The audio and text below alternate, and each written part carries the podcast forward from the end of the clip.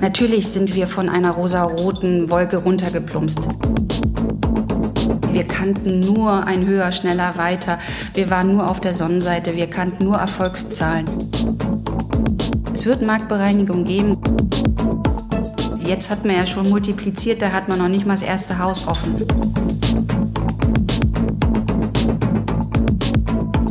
Das ist der Immobilieros-Podcast von Immocom.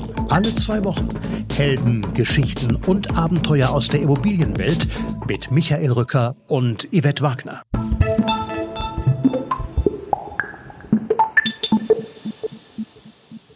Sie ist die Stimme eines jungen Segments, den Serviced Apartments. In den letzten Monaten erlebte Annette Gregorius von Apartment Service Achterbahnfahrten und Schiffsschaukelschwanken. Ihr Optimismus ist geblieben.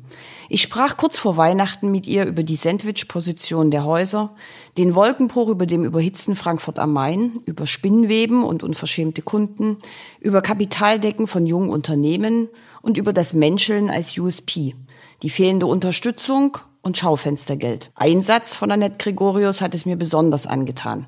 Die Zukunft kann nicht wie die Vergangenheit sein. In diesem Sinne viel Spaß beim Hören und nicht vergessen. Auf www.immocom.com gibt es die News aus der Branche und viele andere tolle Podcast-Folgen.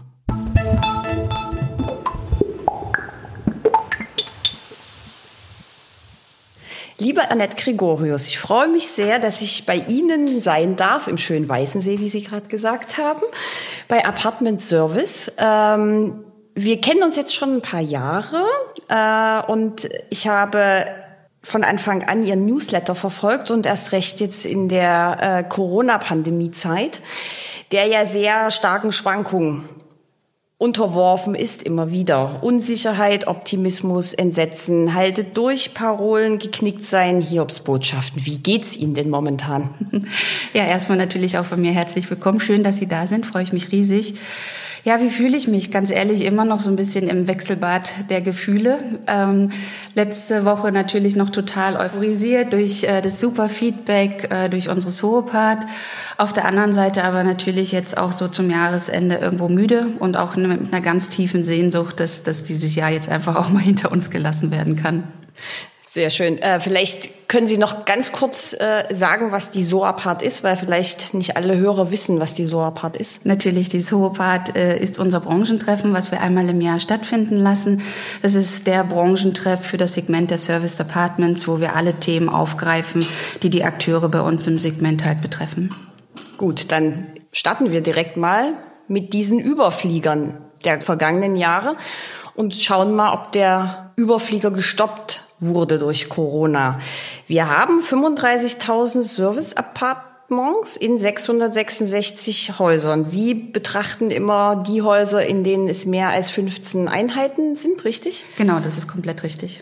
Äh, und wir haben 2020 ja auch noch mal ein Wachstum hingelegt. Absolut. Also das Wachstum wurde überhaupt nicht gestoppt, wie auch. Ich meine, die Projekte waren natürlich schon halt auch äh, im Bau und äh, konnten deshalb auch nicht gestoppt werden. Aber wir gucken halt wirklich auf einen Wachstum äh, von 43 Prozent allein bis 2022. Und das war genau das, was wir die letzten Jahre avisiert haben. Ne? Wir befinden uns mitten in unserer größten Wachstumsphase im Segment. Und dann kommt Corona. Und dann nennen Sie das Achterbahnfahrten, Schiffsschaukel, Schwanken. Es gibt kaum noch Dienstreisende. Im August haben Sie prophezeit in Ihrem Newsletter, ich gehe davon aus, dass nur circa 10 bis maximal 30 Prozent der Geschäftsreisen in Zukunft wegfallen bzw. digital ersetzt werden. Das wird die Branche spüren, aber es verkraften. Würden Sie diese Einschätzung heute so nochmal treffen? Naja, inzwischen bin ich mir ziemlich sicher, dass wir mit den 10 Prozent nicht ausreichen. Also es wird sich mindestens bei den 30 Prozent einpendeln. Ich glaube, das haben wir jetzt inzwischen alle gelernt. Wir haben auch gesehen, ähm, dass sich das Reiseverhalten einfach äh, massiv ändern wird. Das haben wir in, vielfacher Sicht äh, zurückgespiegelt und reflektiert schon bekommen. Zum einen ist es natürlich ja auch gut, weil ich meine, wir haben es alle auch erlebt, diese Eintagestermintrips, ähm, die mussten irgendwann auch mal aufhören, schon allein unter Nachhaltigkeitsaspekten. Also von darin steckt da drin natürlich auch trotzdem was Gutes. Ja. Ähm, aber insgesamt werden wir natürlich eine, eine komplette Änderung im Reiseverhalten erleben. Allerdings mit der Aussicht, was wir auch gehört haben, gerade in der Diskussion letzte Woche auch mit dem VDR-Präsident Christoph Cagnier, der gesagt hat, Termine werden in der Zukunft gebündelt werden und somit werden Reisen länger. Das wiederum ist ja eine schöne Aussicht für unser Segment. Das stimmt. Sie machen regelmäßig einen, einen Branchen Call. Wir befinden uns ja jetzt mitten im zweiten harten Lockdown. Wie ist denn die Stimmung? Also wie geht's dem Segment? Äh, ich hatte äh, im ähm, Mai, glaube ich, äh, einen Termin bei Stayory mit dem Hannibal und der war ganz positiv und sagte, ja, es sind trotzdem noch Menschen da, es wird weiterhin gebucht. Ist das denn immer noch so? Ja, das ist absolut noch so. Und das ist, spiegelt auch wirklich die Branche im Moment so wider, ne? dass wir immer noch, natürlich sind wir von einer rosa-roten Wolke runtergeplumpst. Ja? Also gerade wenn man mal einfach so nochmal den Übergang vom letzten Jahr reflektiert und sagt, ne, wir, wir kannten nur ein höher, schneller, weiter. Wir waren nur auf der Sonnenseite. Wir kannten nur Erfolgszahlen, gerade auch so im Vergleich zur klassischen Hotellerie. Und Januar, Februar hätten wir das genauso weiterschreiben können. Das war alles super. Und plötzlich auf einmal kam dann halt halt äh, der Einbruch. Aber wir hatten halt im Segment und vor allem natürlich bei den Häusern, die auf Longstay fokussiert waren, nicht sofort diese Abreisen, diese hektischen, ja, ähm, weil einfach langfristige Verträge da waren, die Gäste in den Häusern geblieben sind. Das heißt, ähm, ein Nachgeben in unserem Segment ist viel später erfolgt als in der klassischen Hotellerie, wo wir diese kompletten Stornowellen sofort erlebt haben. Ja. Und dieses Gefühl hat sich einfach ja auch über die Monate so ein bisschen gehalten. Ne? Also wir haben natürlich Gäste verloren, insbesondere die internationalen Gäste sind nach Hause gereist, weil sie natürlich Angst hatten, dass sie halt nicht mehr aus dem Land rauskommen und nicht mehr nach Hause rein. Ja. Ähm, aber dafür sind neue wiedergekommen. Ne? Es sind neue aus den Hotels, die geschlossen haben, mussten Menschen untergebracht werden. Es gab neue Zielgruppen, die plötzlich ähm, ja wirklich systemrelevant waren, die wir an Einsatzorten brauchen brauchten, die dann wieder sehr, sehr dankbar waren dafür, dass sie als solche Unterkunftsformen gefunden haben, in denen sie eben ohne wenig Kontakte unterwegs sind, in denen sie sich selbst versorgen können. Und das ist etwas, was sich wirklich über die ganze Zeit halt einfach gehalten hat und was uns ähm, in den Häusern halt immer noch eine relativ grundsolide Auslastung halt beschert hat. Natürlich sind wir auf ein historisches Tief durchgesagt. Ja, das, das lässt sich nicht wegreden. Aber im Vergleich zur klassischen Hotellerie deutlich standhafter halt einfach. Und das spiegelt eben auch die Stimmung der Betreiber wieder, dass sie sagen, ja, das ist heftig, das ist eine Erfahrung, die kennen wir so nicht, aber wir kommen im Moment eigentlich noch ganz gut damit zurecht. Über die Zukunft und neue Zielgruppen sprechen wir dann später noch ein bisschen. Gibt es denn Marktteilnehmer, die schon die Segel streichen mussten? Haben Sie Kenntnis davon? Also wir haben tatsächlich bisher erst eine Marke gesehen, die vom Markt verschwunden ist, wobei das jetzt absolut nicht Corona-bedingt war, sondern also auch eine Umorientierung im Kopf. Also das, was wir jetzt ja auch so oft prognostizieren, dass wir sagen, komm, nimm so eine, so eine Krise jetzt einfach auch mal als Chance und überlege, wo willst du hin? Und ähm, das ist ein Immobilieneigentümer, der eigentlich gesagt hat, mit dem Betrieb war ich noch nie so wirklich warm. Ich mache einfach Immobilie weiter und, und investiere auch weiter in diesen Markt. Ähm, aber ich will nichts mehr mit dem Betrieb zu tun haben. Also die Häuser sind händeringend weggegangen, die segeln unter neuer Flagge. Ja, ähm, und okay. aber das ist bisher eine einzige Marke. Und gehen Sie von der, also Welle will ich es jetzt nicht nennen, aber gehen Sie von Insolvenzen im kommenden Jahr aus?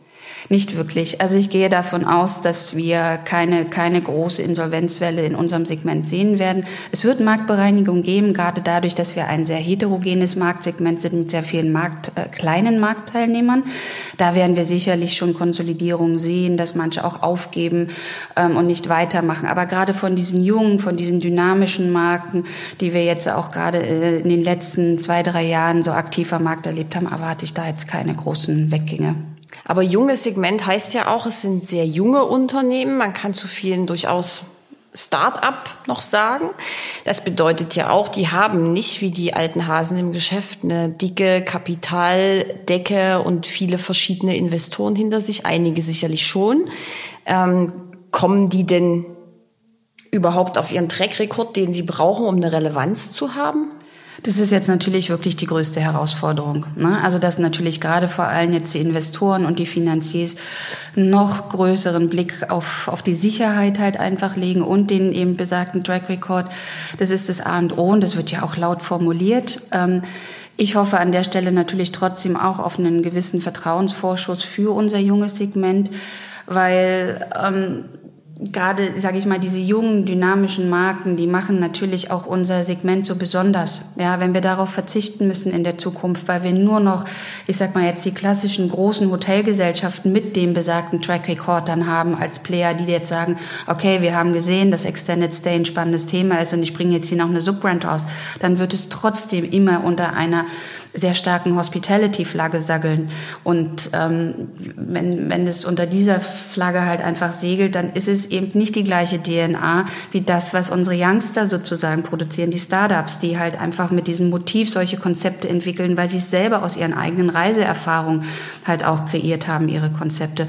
Und das fände ich verdammt schade. Das wird zu einer Verlangsamung sicherlich ähm, des Wachstums führen, äh, der Expansion dieser Ketten, was aber ja auch wiederum etwas Gutes äh, in sich hat, weil wir auch zum Teil gesehen haben, dass früher hat man ein Konzept entwickelt, man hat eine Erfahrung mit einer Einführung am, ähm, vom Produkt am Markt erlebt, ähm, dann wurde so ein Produkt weiterentwickelt, ja, und dann hat man multipliziert. Jetzt hat man ja schon multipliziert, da hat man noch nicht mal das erste Haus offen. Und das ist natürlich auch eine gewisse Gefahr für solche Konzepte. Und wenn so ein Prozess wieder einsetzt, dass das ein bisschen verzögert ist und dadurch einfach auch Konzepte wieder solider sind, dann ist es auch wiederum eine gute Entwicklung. Und wie entwickeln sich denn die Kunden? Ähm, ich habe auch das war in Ihrem Newsletter, ähm, schrieben Sie von unverschämten Preisanfragen von Kunden. Wie stelle ich mir das vor?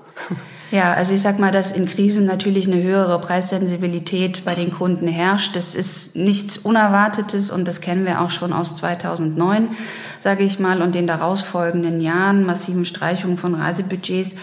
Aber was wir in diesem Jahr erlebt haben, war tatsächlich einfach schon wirklich die Grenze zur Unverschämtheit, wo man wirklich gesagt hat, ähm, hier wurden Apartments angefragt ähm, von für 50, 60 Euro die Nacht, ja, äh, beziehungsweise 500, 600 Euro im Monat, äh, wo man sagt, Leute, könnt ihr mal darüber nachdenken, dafür kriege ich doch nicht mal eine Mietwohnung, ja.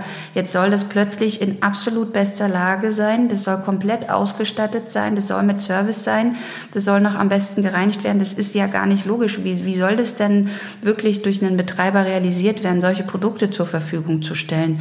Und ähm, da kriegt man teilweise wirklich auch echt unverschämte Antworten. Ja, also ähm, bis hin zu, ja, dann lasst doch eure ähm, Apartments weiter verstauben und pflegt eure Spinnweben, wo ich dann schon denke, also das, das geht dann schon einfach ganz schön weit. Und ähm, da brauchten jetzt auch, glaube ich, viele Mitarbeiter einfach äh, jetzt auch ein dickes Fell, äh, um, um da sich nicht die Butter so vom Brot nehmen zu lassen.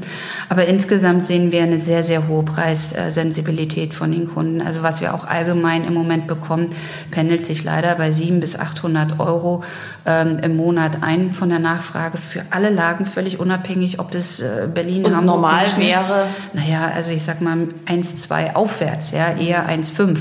Also das heißt, es sind Erwartungen, die der Markt überhaupt gar nicht erfüllen kann. Ja, wo wir auch, wenn man überlegt, was für Pachten gezahlt werden, ja, dann, dann kann man nicht für 700 Euro im Monat äh, langfristig vermieten. Das funktioniert halt einfach nicht. Dann lassen Sie uns jetzt mal über ein Segment reden, was es hart getroffen hat, was ja an Ihrem sehr nah angedockt ist, nämlich die Hotels. Ähm, es gab eine sehr, sehr schöne Formulierung. Die Hotellerie ist vom Samtkissen auf Beton gefallen, voll besoffen aus dem letzten Jahr und dem Erfolg wie ich finde, ein sehr schönes Sprachbild. Ähm, einige reden von einer Apokalypse, die anderen von einem riesigen Scherbenhaufen. Sie schrieben unlängst, der Markt ist komisch. ähm, es wird berichtet von, wir sagen mal, Leichenfledderei, ähm, von Kannibalismus. Es sind ja alles sehr, sehr starke Wörter mit sehr starken Bildern und wenn da Taten dahinter stehen, noch viel stärker. Wie schätzen Sie die Situation ein? Also ich glaube schon, ähm, dass die Hotellerie gerade massiv getroffen ist. Und dass das, was die jetzt gerade, die Hoteliers, ähm, dort durchleben, dass wir, dass das schon sehr, sehr, sehr belastend ist, weil es einfach existenzielle Ängste sind, die die gerade durchmachen.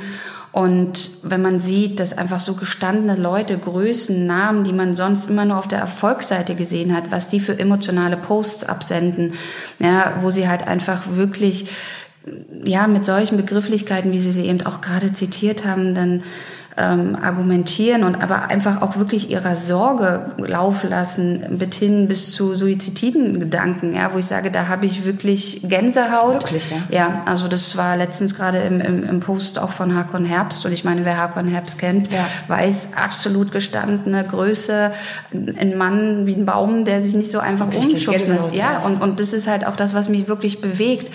Als ich sehr früh, sage ich mal, gehört habe, dass 30 Prozent der Hotels von Insolvenzen ähm, bedroht sind, dann habe ich gedacht, 30 Prozent, was ist das für eine Zahl? Da hatte ich Gänsehaut ohne Ende. Dann habe ich gesagt, das kann ich mir nicht vorstellen, dass unsere ähm, Hotelgesellschaft so ausgedünnt wird, ja, oder unsere Hotellandschaft. Und ähm, wenn man heute die aktuellen Zahlen, das war ja früh in, im, im April, Mai, als diese Zahlen halt rauskamen. Und wenn man heute sieht, ja, dass inzwischen 76 Prozent ähm, der Hotels von ihrer, also wirklich existenzielle Sorgen haben und Angst haben, dass sie schließen müssen, dann dann macht mir das an der Stelle ganz ehrlich auch Angst und dann, und dann bedrückt mich das und dann denke ich, ähm, was sendet es halt einfach auch für eine Botschaft nach außen und das, das macht mich dann auch sehr betroffen, dass wir so wenig Gehör in der Politik einfach finden. Die, die Hotellerie schafft so viel Lebensqualität für Menschen, egal ob sie beruflich oder privat unterwegs sind. Es ist für viele Menschen immer ein Ort von Freude, ja. Und ähm, dass, dass diese, diese Orte jetzt so gar kein Gehör finden, das, das finde ich einfach unfassbar schade. Und das darf nicht passieren. Und davor habe ich tatsächlich auch ein bisschen Angst für die Zukunft, ja. Weil an den Hotels hängt ja auch so eine gigantische Infrastruktur.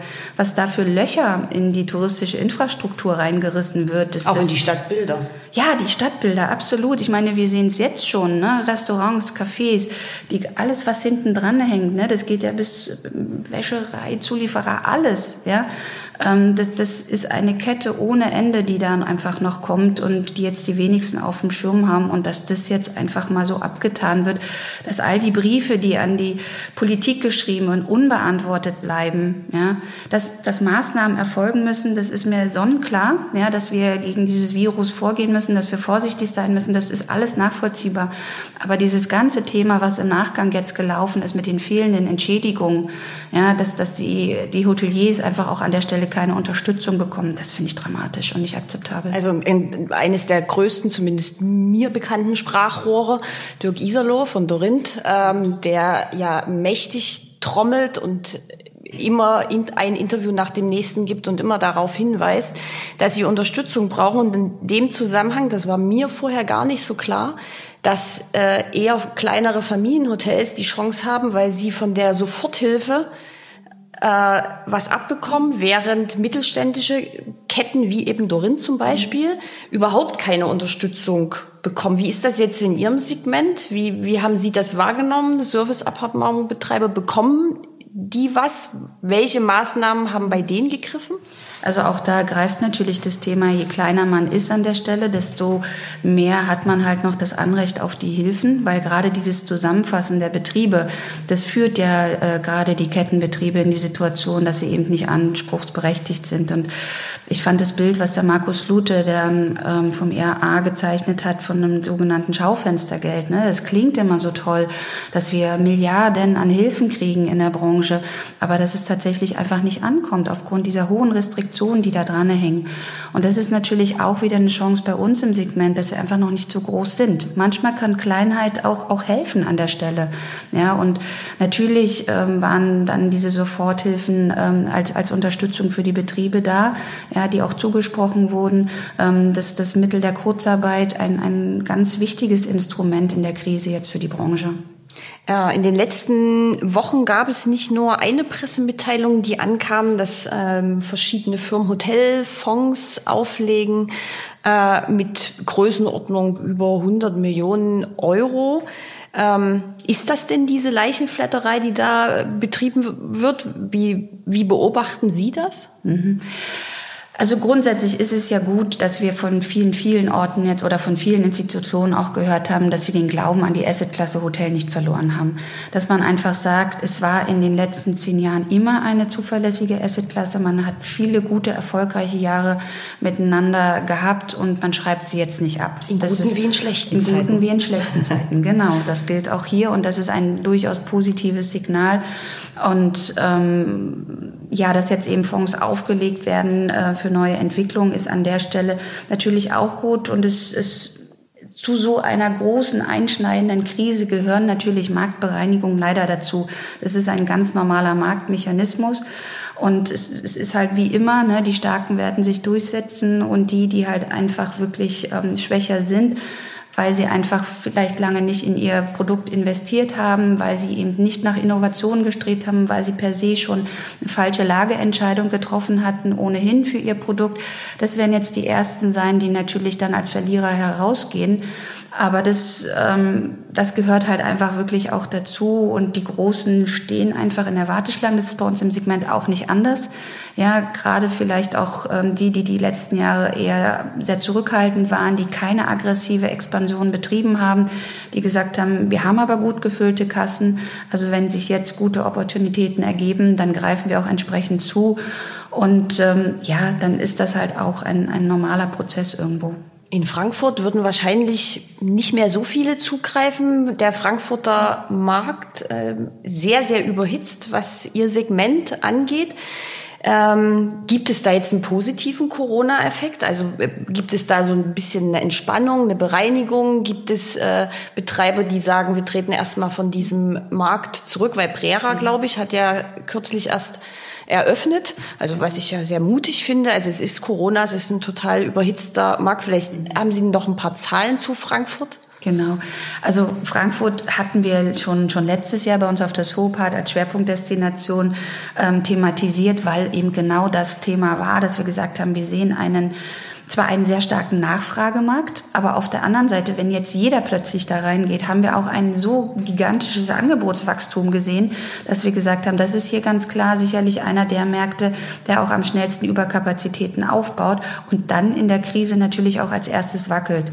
Und genau das erleben wir jetzt eigentlich auch. Also wirklich Frankfurt ist die Top-Destination, die aktuell am meisten leidet, ja, die ab gerade am meisten durch gereicht wird, weil klar, ihr fehlt das komplette Corporate-Geschäft, ja, ähm, es fehlt ganz viel internationales Geschäft, es fehlt das komplette Maisgeschäft und eine Stadt, die davon lebt, wird dann natürlich in so einer Situation massiv getroffen und ich sag mal, die kribbeln jetzt im Vergleich, während unser Gesamtmarkt im Oktober noch bei 60 Prozent Auslastung lag, liegen die nur noch bei 30 Prozent. Ne? Also das ist halt schon eine deutliche Unterperformance äh, im Vergleich des Gesamtmarktes. Und ja, ich sag mal, die, die Standortentscheidungen, die werden ja zum Teil auch noch in Zeiten getroffen, wo der Markt noch nicht so überhitzt war. So war es jetzt ganz klar halt auch ähm, mit Brera. Brera hat schon ein gut laufendes Haus. In Frankfurt ist, war auch ein sehr kleines Haus. Also hat man sich entschieden zu sagen, ich wachse da auch weiter. Heute eröffnen sie tatsächlich zum vierten Mal in diesem Jahr und das zweite Haus neu eröffnet äh, in Frankfurt, damit der Nummer drei in Frankfurt.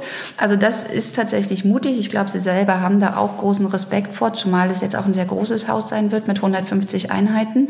Auch das war ja eine eine Neuentwicklung bei uns im Segment. Ja, wenn man sich die Zahlen, die Sie vorhin auch genannt haben, anschaut, dann, dann sind wir bei einer Durchschnittsgröße von um die 55 Einheiten im Markt pro Gebäude. Ja, und das ist ja im Vergleich zur klassischen Hotellerie noch sehr beschaulich, sehr niedlich, sehr, sehr charmant halt irgendwo.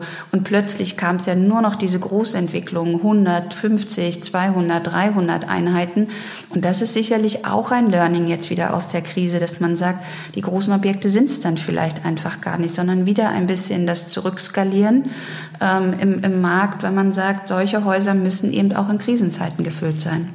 Was mich in dem Segment immer so ein bisschen nervös macht, es gibt so unfassbar viele Brands. Also die Unterscheidung, Abgrenzung fällt wirklich extrem schwer. Und man weiß immer nicht, was ist jetzt Original, was ist Kopie. Bei manchen sieht man es relativ deutlich, wenn einfach versucht wird, was nachzumachen. Aber eigentlich hat doch Konzept, Konzept, Konzept Lage, Lage, Lage abgelöst, oder? also, weil ich finde, das ist wichtig, dass es tatsächlich also ein erkennbares Konzept gibt, weil deshalb gehe ich ja dahin. Definitiv, genau. Also das haben wir schon halt jetzt auch gemerkt. Die letzten Jahre waren schon sehr stark von, von der Multiplikation von Ideen geprägt. Ja, das kann man nicht anders sagen. Man hat sich oft auch gefragt, nicht nur bei uns im Segment, auch in der klassischen Hotellerie natürlich, ne? Wer guckt jetzt hier eigentlich von wem ab? Ja, also da waren so viele Dinge, die man, die man einfach hier und da wieder erkannt hat. Also ich würde das Lagekriterium definitiv nicht abschreiben. Also das ist, glaube ich, trotzdem wichtiger denn je. Also das auch das haben wir jetzt in der Pandemie gelernt, dass natürlich die Häuser, die im Moment ähm, ja schon in Lagen umgesetzt wurden, die eh kritisch sind, ähm, die die sind jetzt auch die ersten, die jetzt leer stehen, weil sich schon die Gästeklientel sehr ähm, innerstädtisch schon auch orientiert. Und die Service Apartments sind ein sehr urbanes Produkt. Also von daher glaube ich, ist Lage nicht abgelöst, aber es kommt eben die Betreiberqualität und damit eben auch die Konzeptqualität, die kommt jetzt viel, viel mehr zum Tragen. Ähm, das wird viel mehr abgefordert von einem sehr selbstbewussten Gast, ja, aber auch von den Investoren, weil wenn wir Investoren fähig, fähig sein wollen oder investmentfähig sein wollen, dann brauchen wir eine Betreiberqualität, ja. Und ähm, da sind neue Herausforderungen einfach da und ähm, wirklich auch die Aufgabe für äh, unsere Betreiberklientel. Das Segment ist ja aber immer so ein bisschen im, im Sandwich. Ne? Also auf der mhm. einen Seite haben wir Hotels, gut, das ist jetzt gerade vielleicht nicht so sehr das Problem. Auf der anderen Seite Co-Living, wohnwirtschaftliche Produkte. Viele Hotels switchen auf Longstay in ihrer Verzweiflung um. Wie mhm. kommt denn das Segment jetzt wieder an die Spitze? Wie wird sich das weiterentwickeln? Also die Sandwich-Position natürlich, die setzt uns immer einem gewissen Druck aus. Das hatte es vorher schon und es macht es jetzt mehr denn je, ne? weil natürlich hier jetzt jeder um, um jede, jede Zielgruppe auch buhlt. Und jetzt muss man ja dazu sagen, dass die Service-Appartements immer ein Stück weit von weg waren. Mhm. Jung, dynamisch, viele Dinge neu entwickelt und jetzt muss man ja aufpassen, dass man nicht aus Versehen rechts überholt wird. Ja, wobei die Sorge mache ich mir gar nicht, gerade wenn Sie fragen, äh, was, was sollen wir tun, damit wir vorne bleiben. Ne? Also mein, mein erster Rat wäre an der Stelle natürlich ganz klar, sich auf die Stärken zu besinnen, weil gerade wenn wir jetzt aus der Hotellerie die ganzen Angebote für die Longstayer sehen, weil die gesehen haben, das ist halt jetzt gerade das Erfolgsthema in der Krise, dann sage ich immer noch, Leute, liebe Betreiber, bleibt ganz selbstbewusst, ja, weil aus einem Hotelzimmer wird plötzlich kein gutes Zuhause, ja, kein zweites Zuhause, kein, das, was wir eigentlich als Produktvorteil wirklich verkaufen, ja, das kann ein Hotelzimmer nur im begrenzten Maße halt einfach leisten. Das Bett bleibt in einem Hotelzimmer einfach der Mittelpunkt der Konzeption und in einem Apartment ist es anders. Wir wollen leben, wir wollen arbeiten, wir wollen essen, wir wollen kochen. Ja? Und das kann sozusagen ein Hotelzimmer mit einer reduzierten Longstay-Rate nicht äh, ersetzen.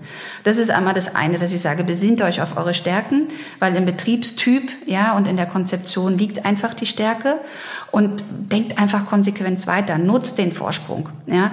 Weil wir hatten schon per se sehr line Strukturen vom Personal. Wir haben dadurch einen sehr hohen Grad an Digitalisierung ohnehin schon im Segment gehabt. Das jetzt zu nutzen und zu sagen, unsere Prozesse laufen und wir setzen die Technik halt einfach ein, aber um auf der anderen Seite den, das Menscheln, was so sehr wichtig ist im Segment, jetzt nach vorne zu pushen, ja, und damit einfach wirklich ähm, die, die, die Produktmehrwerte zu stärken, weil unsere Gäste, die wollen Beziehungen, ja. Wir sind Menschen, die einfach wirklich Kontakte wollen, ähm, die, die in einer Stadt ankommen, die eigentlich in der Regel niemanden kennen, eine neue Arbeit, die suchen Anschluss. Die wollen abgeholt werden und die wollen halt gleich so einen Anker empfinden. Diesen Anker im Leben, das ist eins der essentiellen Kriterien, die wir Menschen haben. Und das ist die große Chance, was wir als, als Segment einfach geben können. Dieses Stück zu Hause in der Fremde. Und ähm, das haben wir schon prima jetzt gemacht und wir können einfach den menschlichen Faktor noch verstärken, indem wir die Menschen abholen und das eben mit der Technik äh, sozusagen sozusagen noch vereinfachen. Und dies, das jetzt, wo wir schon auf einem so guten Weg sind, diesen Vorsprung müssen wir jetzt einfach nutzen. Aber wo sollen denn die Menschen herkommen? Also gehen wir jetzt mal davon aus, die internationalen Gäste fehlen. Mhm. Die Studenten fehlen vielleicht, wenn es keine Präsenzveranstaltungen gibt. Ähm, es gibt ja immer mal, also alle reden immer, wir müssen neue Zielgruppen finden. Ein beeindruckendes Beispiel ist Ralf Krause, Geschäftsführer Adept Apartments. Vielleicht können Sie mal erzählen, was, was ähm, er gemacht hat. Mhm. Dann nähern wir uns mal den neuen Zielgruppen. Absolut, ja. Der Ralf Krause und sein Team sind super agil im Kopf und sind eigentlich wirklich ein ganz tolles Beispiel dafür, dass wenn man sich bewegt, dass man dafür auch belohnt wird. Ja, also er war sehr früh dran, um dieses ganze Thema Homeoffice-Strategie ähm, sozusagen anzubieten, offensiv am Markt. Viele haben im Nachgang gesagt, Mensch, ähm, das ist einfach eigentlich nur ein schöner Marketing-Gag, aber verkauft habe ich damit nichts. Ähm, Ralf war damit äh, sehr erfolgreich. Ja, also er hat halt wirklich Menschen, die von zu Hause ausziehen mussten, um konzentriert zu arbeiten, wirklich gewonnen, hat damit tatsächlich ähm, Room Nights und Umsätze im, im äh, wirklich bemerkenswerten Umfang halt generieren können. Da konnte ich mich sozusagen einen Tag in dem Apartment oder ich, eine Woche oder vier Wochen einmieten und konnte da früh kommen, habe da gearbeitet, also sozusagen mein eigenes Büro, nur nicht in meinem Zuhause, sondern Richtig, genau. Also das haben zum Teil wirklich sogar auch die Firmen angemietet für die Personen, die eben aufgrund familiärer ah, Situation spannend, ja. eben zu Hause nicht arbeiten konnten, aber eben auch nicht in die Büros zurückkehren konnten.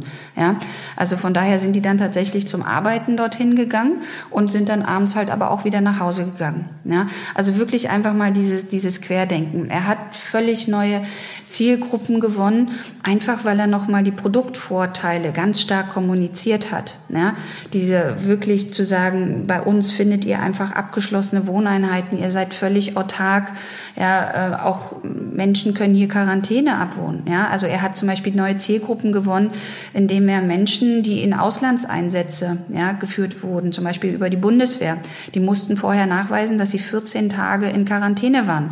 Das kann man natürlich nicht im häuslichen Umfeld, ja.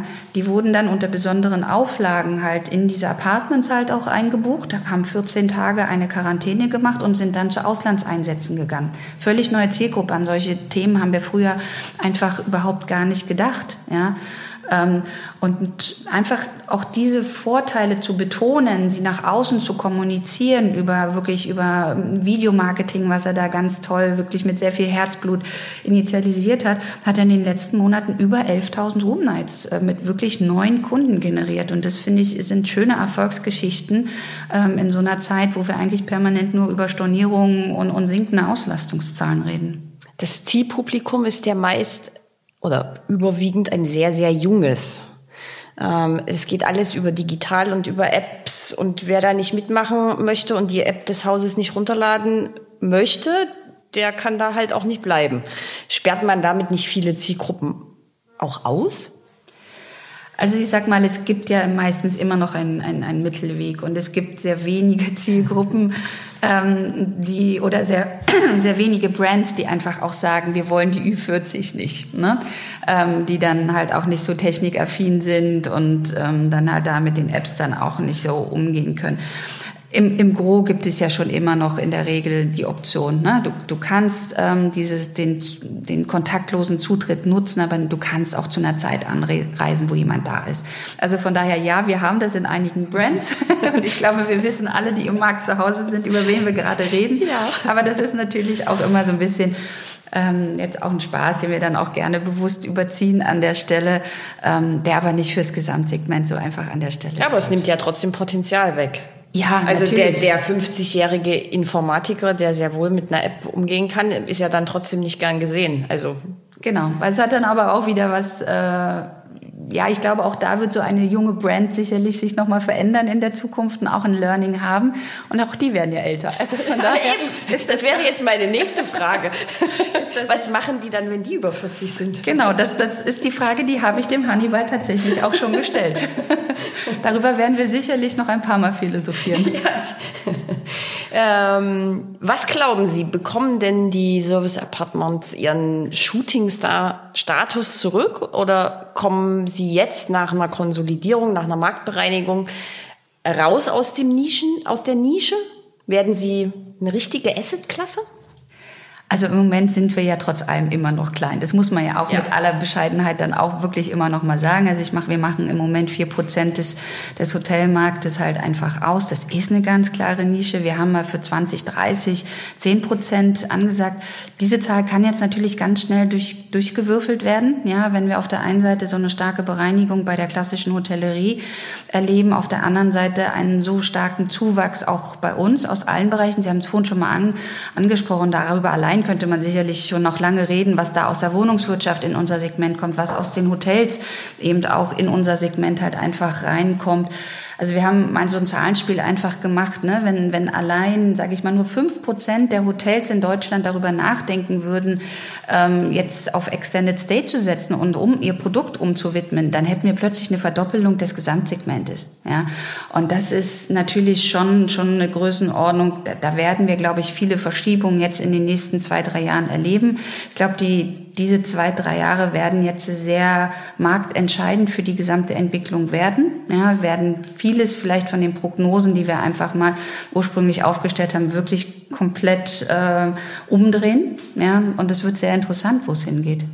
Ja, und in zwei Jahren treffen wir uns dann hier genau wieder und sprechen darüber, was davon in Erfüllung gegangen ist und was sich komplett geändert hat. Ähm, zum Schluss vielleicht, äh, wir wissen ja jetzt, dass geimpft werden kann. Macht der Impfstoff es für alle wieder ein bisschen einfacher? Er ist sicherlich kein Allheilmittel, ne? das, das muss man ganz klar sagen. Und vielleicht auch da die Erwartungshaltung jetzt nicht zu hoch schrauben. Ich glaube, ähm, es wird einen sehr hohen und einen sehr wertvollen psychologischen Beitrag leisten. Also darauf hoffe ich auch sehr stark. Ähm, wir brauchen verlässliche Teststrategien, die müssen ankommen und das Impfen muss einfach starten. Das ist ganz wichtig. Und ich glaube, dann wird es auch wieder mit dem Reisen losgehen. Und das ist so wichtig, diesen Impuls, den wir jetzt alle brauchen. Ne? Es gibt die Kampagnen ja auch von Seiten des VDR, vom Business Traveler, vom Pleasure Traveler ähm, die einfach auch gesagt haben, wir wollen wieder auf Geschäftsreisen.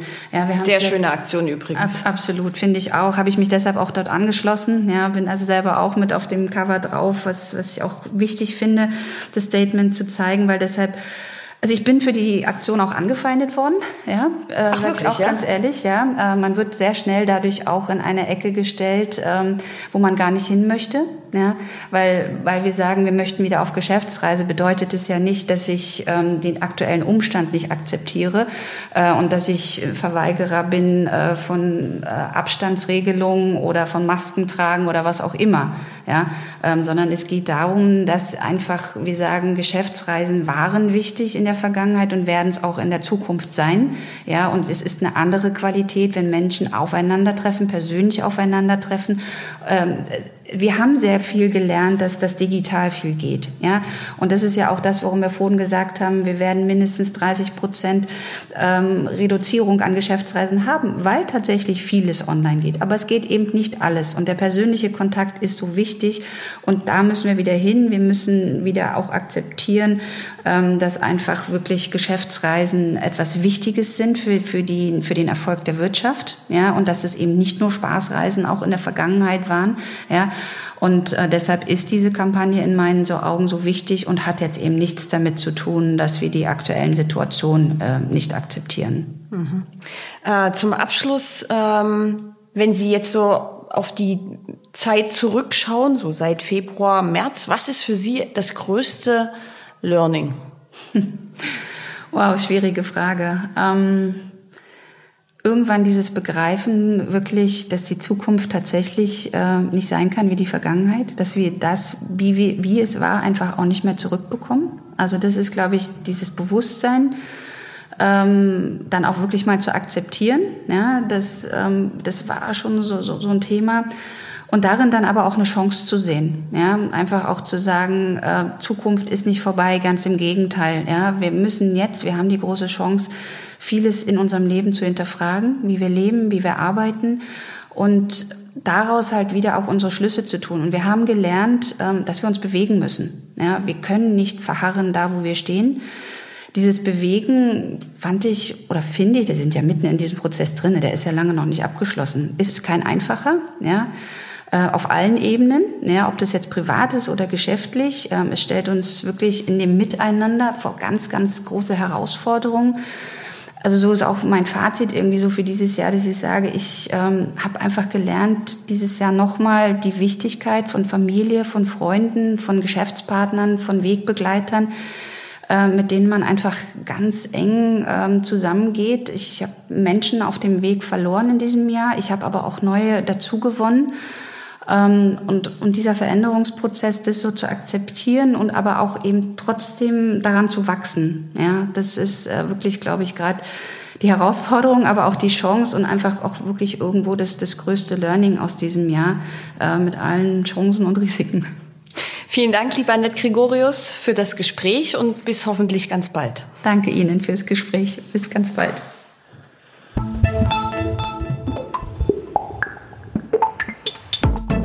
Das war der Immobilieros Podcast. Alle Folgen finden Sie unter www.immobilieros.de und überall dort, wo man Podcasts hören kann. Aktuelle News aus der Immobilienbranche gibt es unter www.immocom.com.